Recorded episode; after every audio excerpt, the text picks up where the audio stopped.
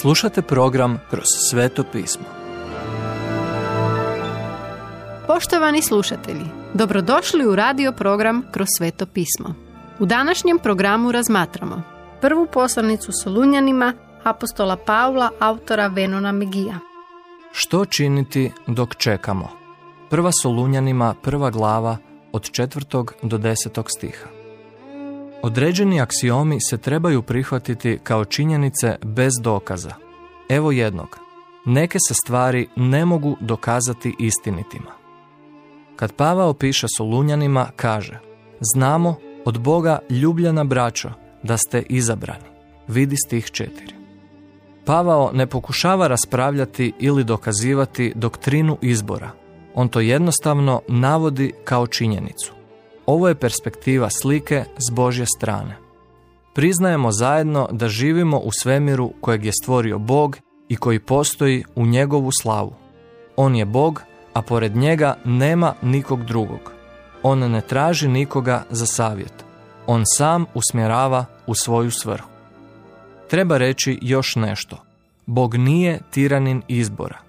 Nitko nije izabran da bude spašen protiv njegove volje i nikoga se ne odbija protiv njegove volje. Bog je pravedan u svemu što čini. Vidi Rimljanima 9. glavu 14. stih.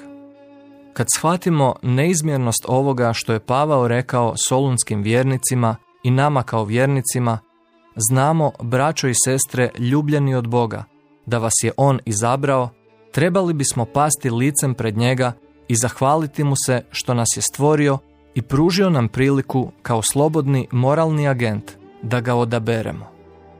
Kad su Pavao i ostali apostoli došli k Solunjanima, oni su znali da su oni samo ljudi, samo slaba ljudska bića s usnama i jezicima od gline.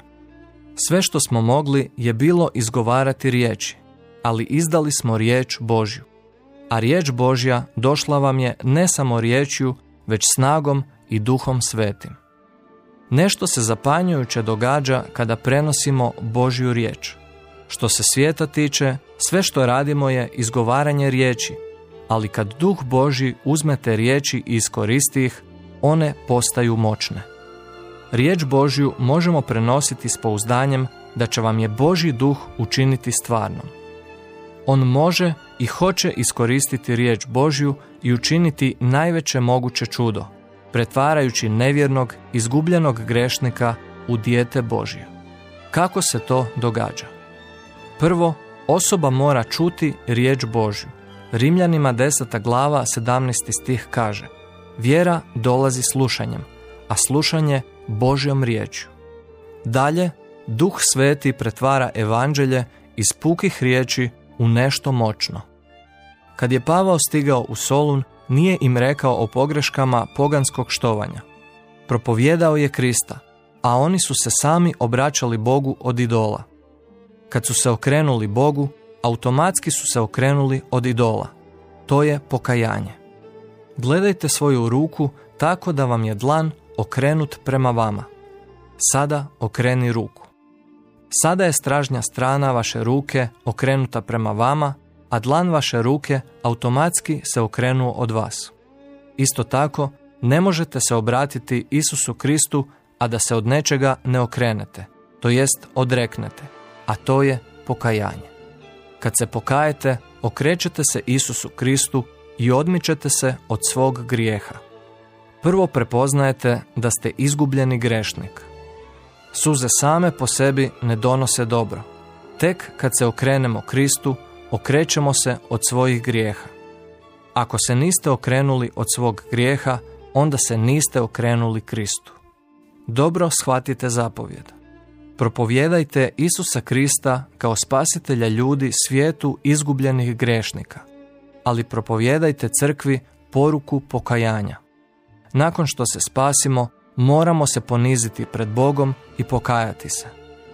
Ne pokušavajte natjerati nespašenu osobu na ulici da se pokaje za svoje grijehe. Prvo trebaju znati da imaju spasitelja. Dalje, kada mislite da će se uznesenje dogoditi? Prije ili poslije velikih nevolja? Poštovani slušatelji, emisiju Kroz sveto pismo možete slušati svakoga dana od ponedjeljka do petka na City radiju na frekvenciji 88,6 MHz na području Velike Gorice, odnosno Zagrebačke županije i na 104,9 MHz za područje dijela općine Lekenik, odnosno Sisačko-Moslovačke županije. Pozivamo vas da nas posjetite na mrežnom mjestu ttb.twr.org i www.kršćanskiradio.org gdje možete poslušati dužu verziju programa kroz sveto pismo. Do slušanja!